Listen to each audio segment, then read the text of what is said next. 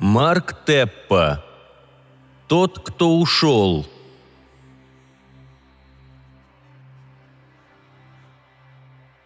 Алиберум – убежище и рай для любителей присочинить и приврать.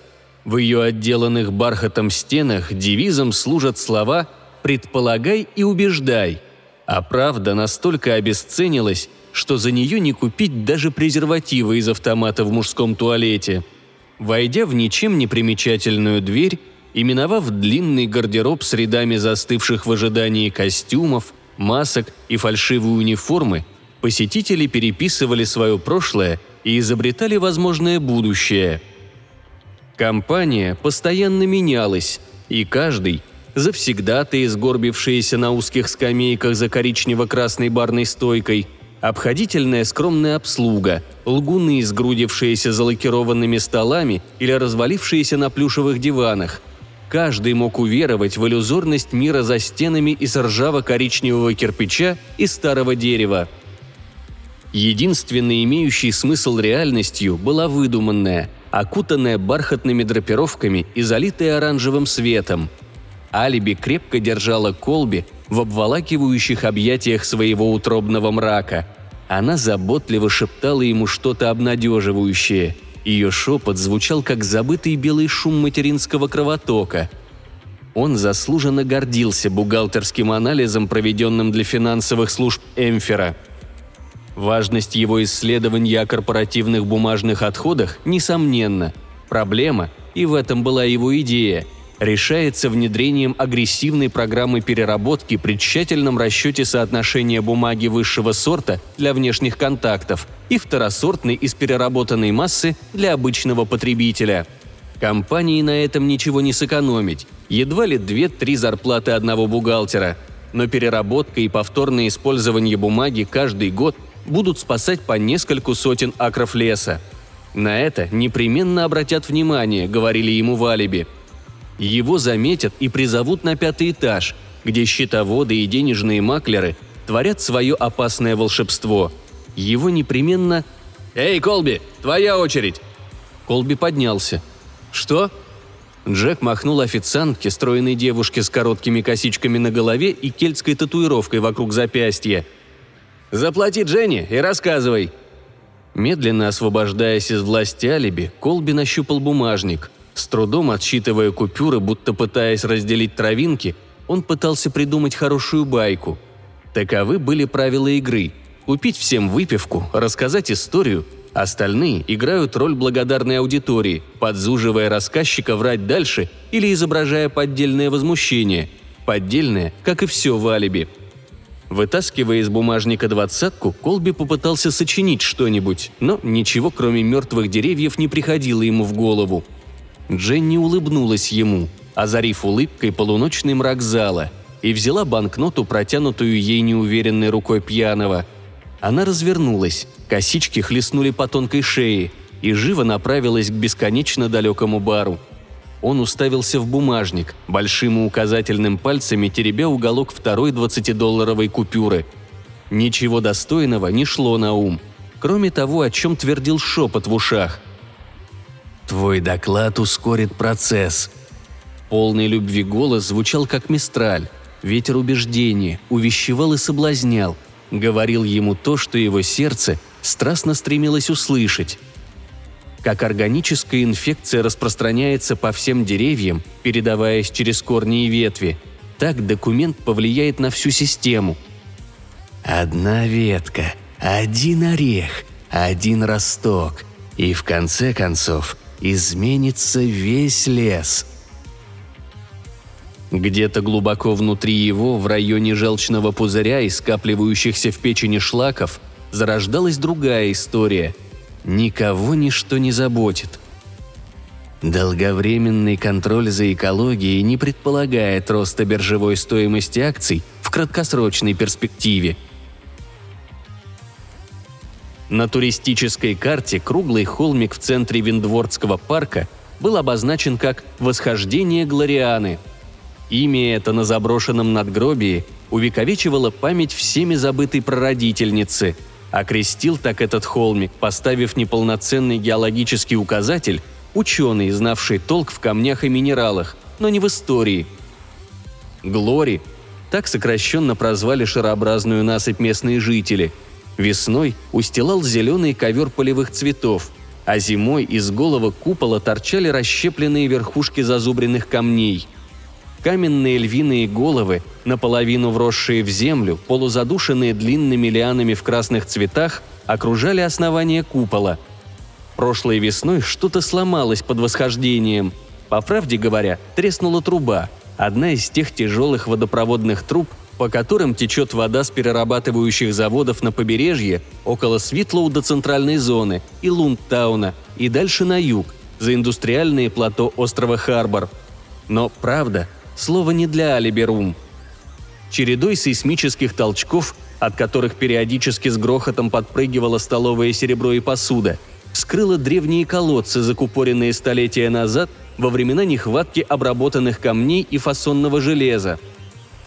Освобожденные артезианские воды искали выхода из своей земляной темницы.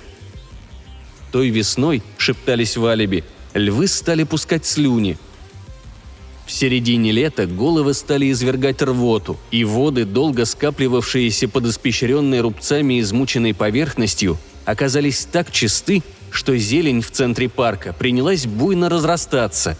Растительное извержение породило такие тучи пыльцы и испарений гниющих фруктов, что в природный парк из своих потайных угодий и затерянных долин стали стекаться странные создания, привлеченные пьянящими райскими запахами – к тому времени, как ползучая жимолость принялась оплетать пятнистую вывеску старого театра Реальта на углу Гласье и 17 увиденные диковинки заняли прочное место в беседах завсегдатаев алиби.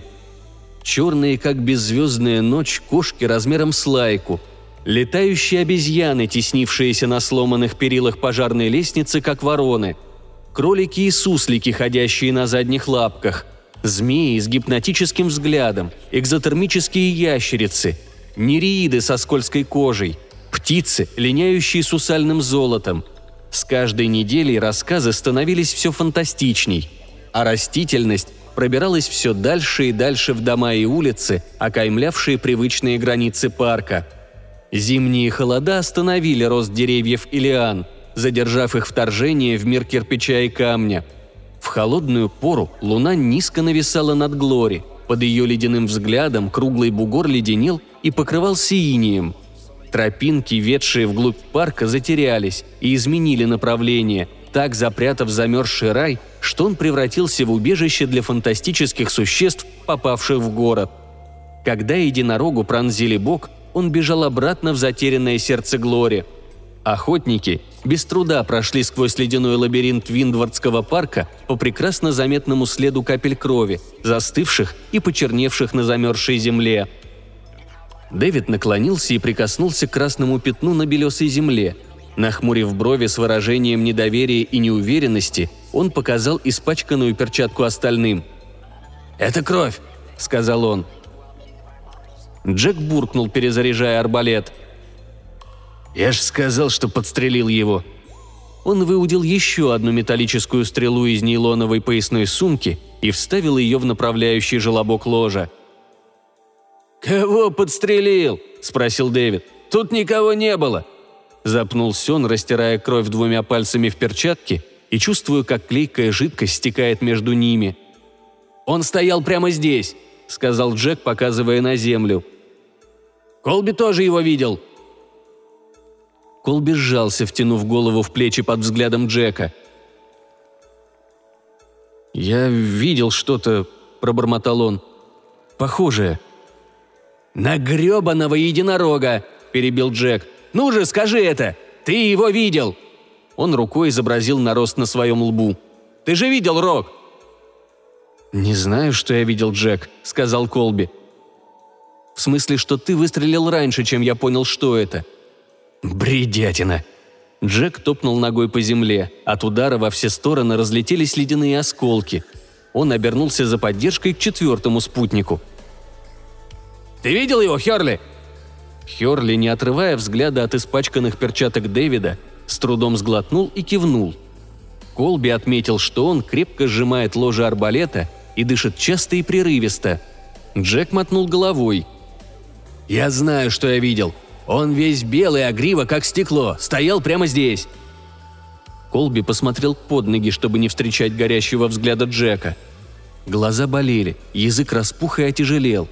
Слова походили на кирпичи, неподъемные для разжиревшего языка.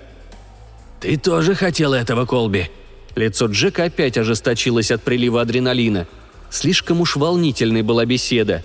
Он присел около Дэвида, обмакнул пальцы в кровавое пятно, а затем нарисовал кровью единорога, черту поперек лба и две на щеках.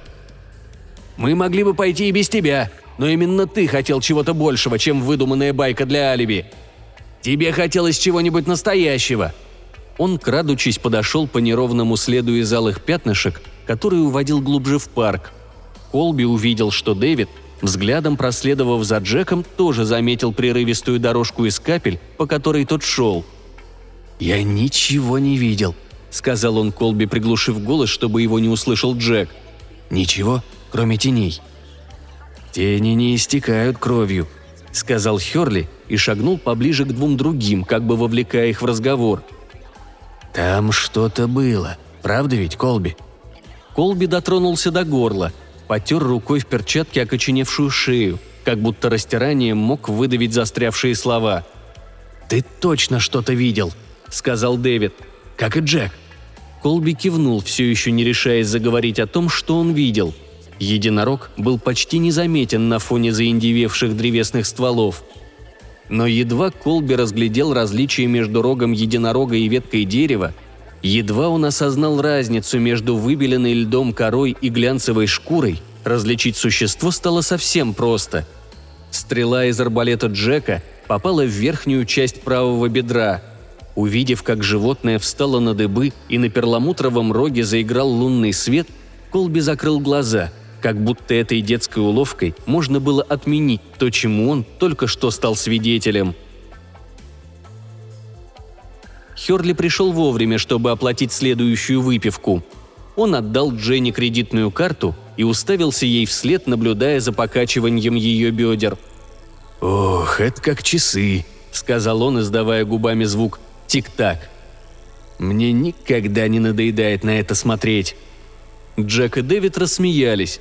Слушатели быстро отреагировали на ремарку «смеяться тут», самолюбиво выставленную Херли, чтобы все заметили юмористичность его замечания — Душа компании и преуспевающий коми-воежор всегда был готов расплыться в улыбке, растягивающий рот от уха до уха. Он мог обхватить огромными ладонями весь свой живот, а если разводил руки в стороны, то походил на раскрывшую крылья цаплю. «Не поверите, что у меня был за денек», – начал Херли. Колби, сидевший от него по правую руку, по идее должен был высказать недоверие, но промолчал – Тогда Херли широко раздвинул руки, будто собираясь обхватить весь стол. «Это было невероятно!» Джек объяснил безучастный взгляд Колби. «Он по уши в своем докладе. Депрессия, не обращай на него внимания. Рассказывай». Рот Херли растянулся в улыбке, еще шире, чем его расставленные руки. «Так вот, есть тут одна секретарша, работает у вице-президента по продажам – Ей, по слухам, где-то около 50 или вроде того. Поверить невозможно. В тонусе, подтянутая. Небось, проводит в зале часа четыре в день. Аппетитная бабенка. Так вот, едем мы сегодня в лифте, возвращаемся с собрания на четвертом этаже. Только мы вдвоем. И она ловит мой взгляд на ее титьки. И знаете, что она говорит? Она говорит «Трахни меня у себя в кабинете», Колби вынырнул из своего забытья, как призрак, восставший из древней могилы. Рассказ вернул его к застолью. Улыбка спала с лица Херли. Разрушительное действие режима реального времени, способного разламывать скалы. «Да ладно, Колби, ты чего?» «Ты всегда рассказываешь одну и ту же байку», Колби посмотрел на других, стараясь разглядеть на их лицах признак того, что они тоже в курсе непременного атрибута истории Херли. «Вам не надоело?»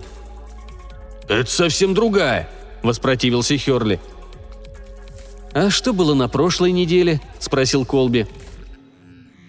«Стажерка в копицентре, которой хотелось откопировать твой член». «Другая? А неделю назад? Там было что-то про автомобильную мойку?» «Да ладно, Колби, мы ж все в алиби!» Дэвид положил руку ему на плечо. «Разве это важно?» Колби стряхнул руку, по пьяни попав мимо запястья, так что ему пришлось отталкивать приятеля всем телом. «Да, возможно. Может, если мы врем друг другу, да и себе тоже, нам следует делать это чуть-чуть получше». «Кто нассал ему в стакан?» – проворчал Херли.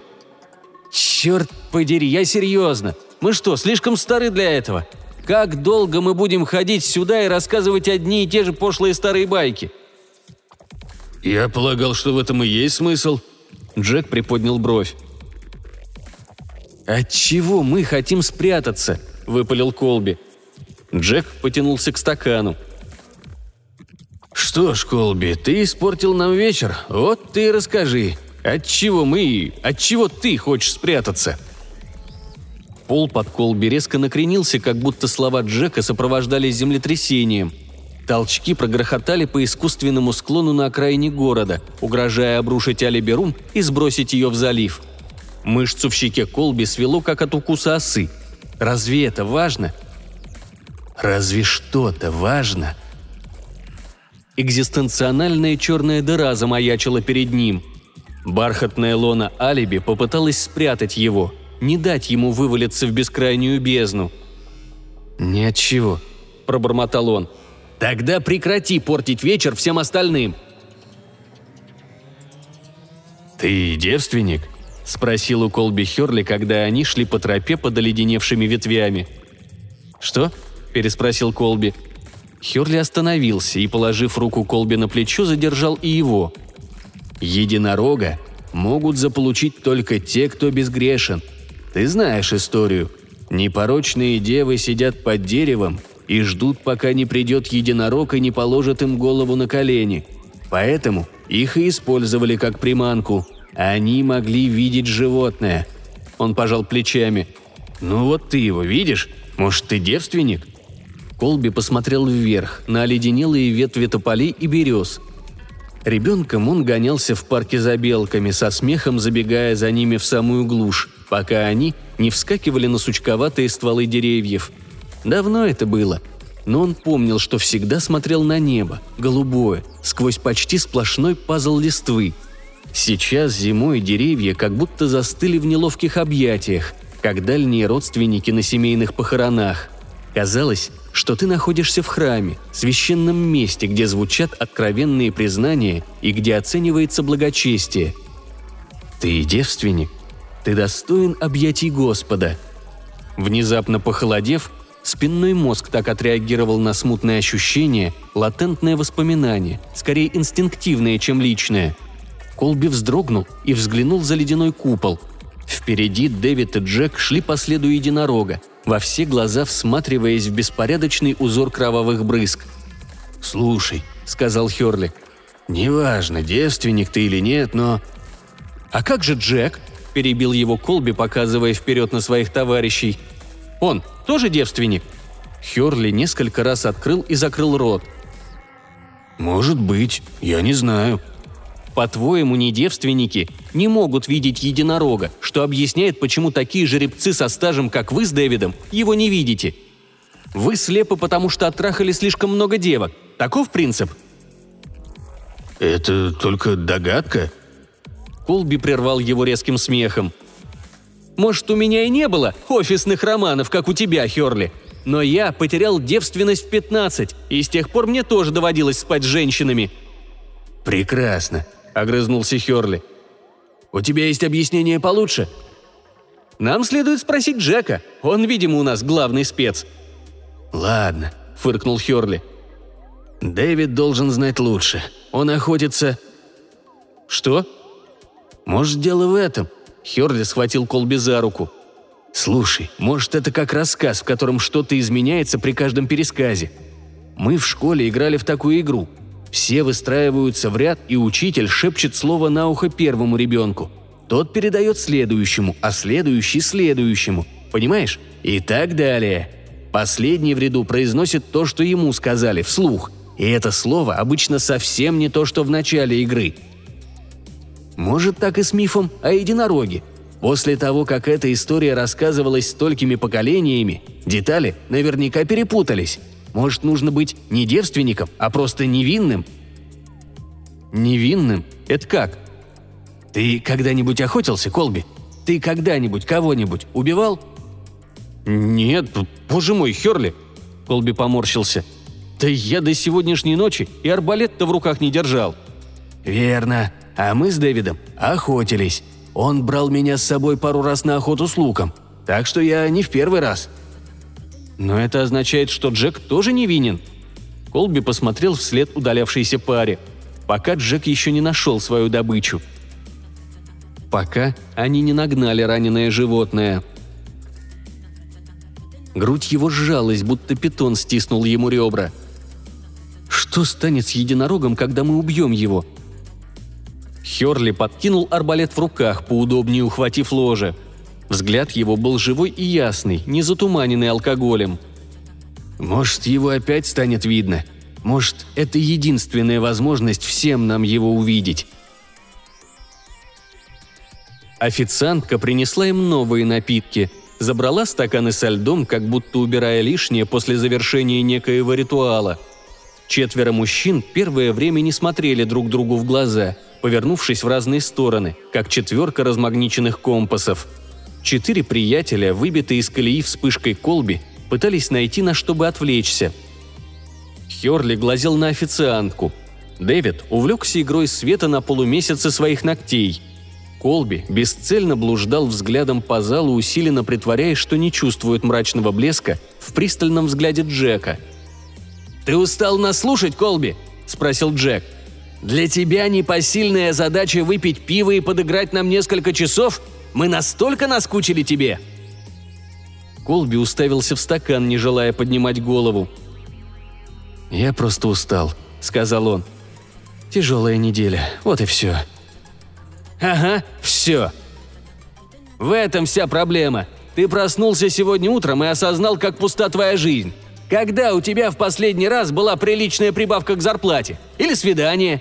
У тебя есть друзья, кроме нас троих? Ты все так и живешь в этой дыре в Парквее? Или тебе все-таки удалось скопить взнос на ту квартирку за мостом?» Каждый вопрос психологическим ударом обрушивался на него, но почему-то доставалось телу. Легкие сжались, живот скрутило, горло сузилось до крошечной дырочки. Каждый вопрос воплощал в слова внутреннее недовольство, которое пытался побороть Колби – от которого пытался отделаться в течение нескольких последних месяцев, занимаясь своим докладом. Как будто эти вопросы можно решить, когда он поделится своим открытием. Как будто он пишет жизнеутверждающий манифест, а не изучает потребление бумаги. Вопросы Джека ввергли Колби в экзистенциональную пустоту, наполнявшую вакуум за той незначительной реальностью, каковой был его доклад – Колби попытался отмахнуться, отстраниться от них мановением руки. «Забудьте», — сказал он. Он с трудом поднялся из удобного плюшевого кресла. «Я все. Я пошел домой». «Ты должен что-то сделать», — сказал Джек. «Что-нибудь настоящее. Спрыгни с самолета, погоняй на мотоцикле. В таком роде». Колби замер, запутавшись в рукаве пальто. «Сейчас?» «Почему бы и нет?» Колби демонстративно оглядел зал. «Потому что сейчас середина ночи. Потому что я...» «Потому что ты боишься?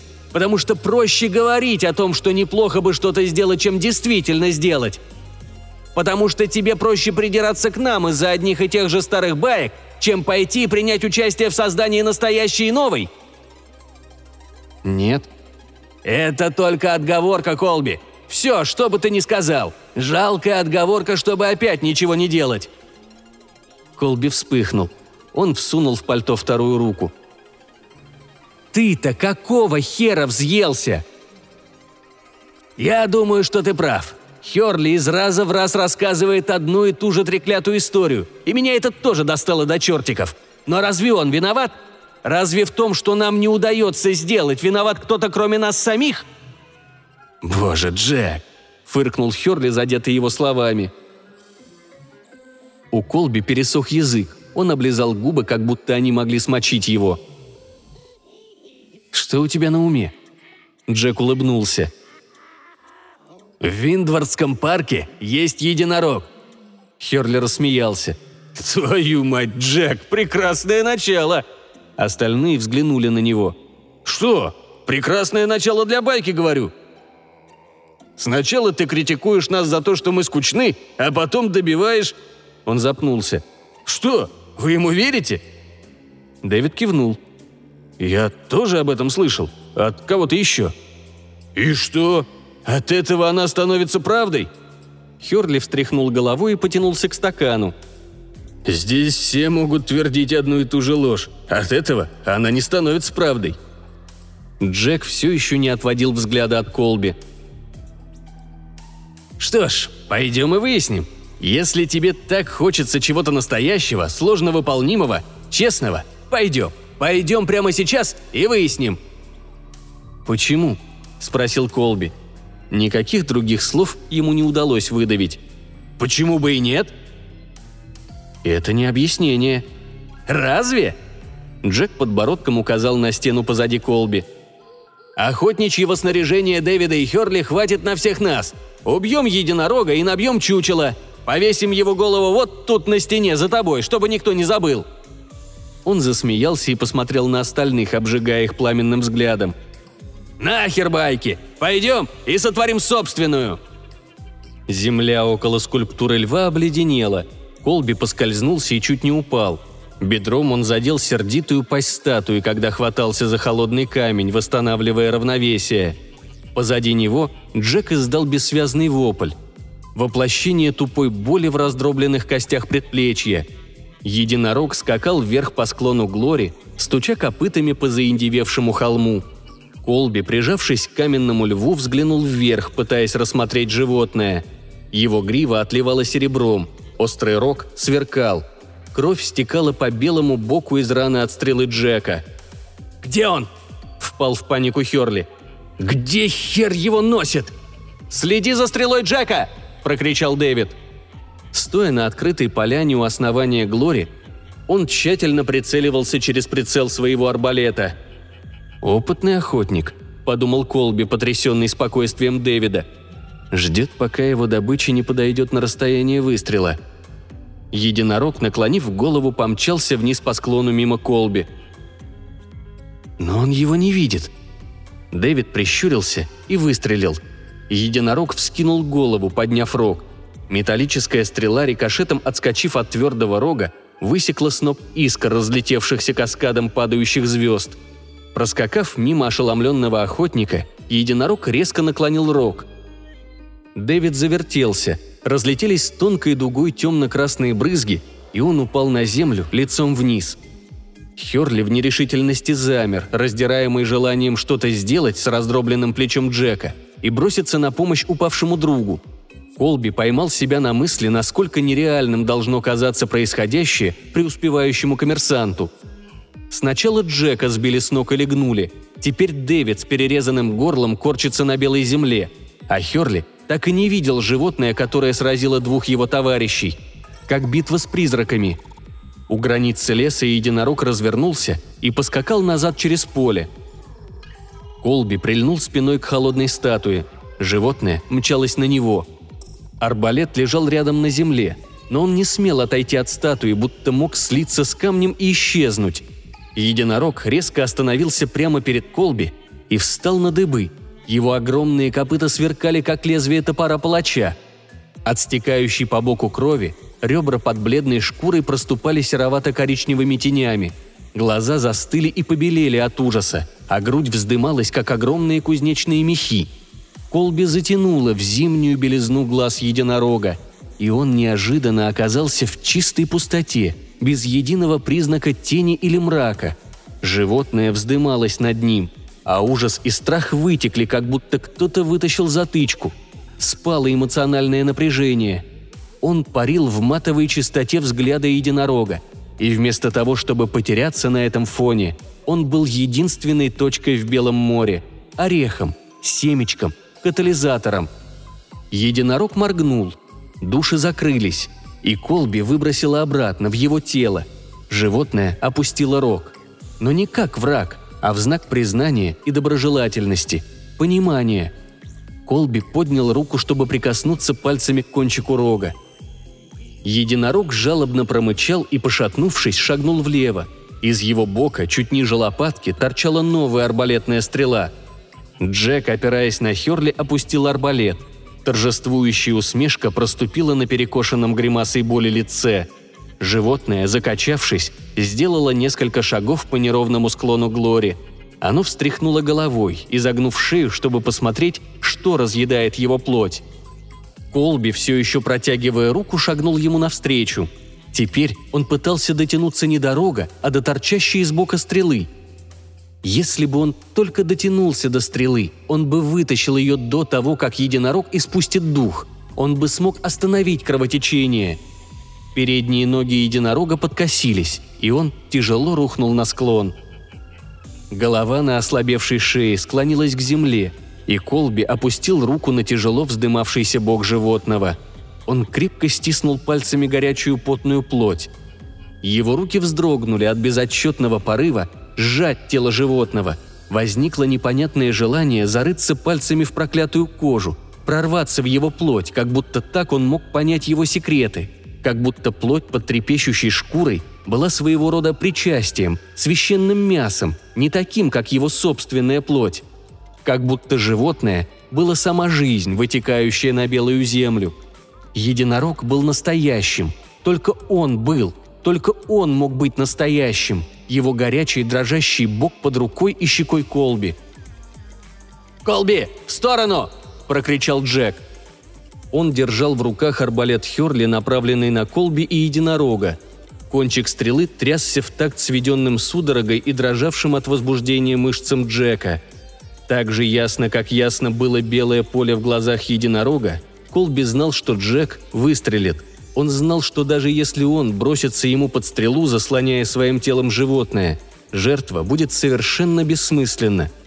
Джек или Херли застрелит его, перезарядит арбалет и беспрепятственно выстрелит снова – Единорог хрипел, печально вздыхая, как затухающий огонь. Колби чувствовал, как слабеет его неровное дыхание. Потянувшись через спину к другому боку животного и обернувшись, он заметил свой брошенный арбалет. Он был заряжен и готов к стрельбе. «Колби!» – начал Джек с беспощадной решимостью в голосе. Он мог бы остановить кровь. И в это застывшее зимой мгновение – Колби понял, как остановить кровотечение единорога. Это был акт жертвоприношения. Единственный акт, как единственная мысль или единственный выстрел. Остальные события произойдут уже сами по себе.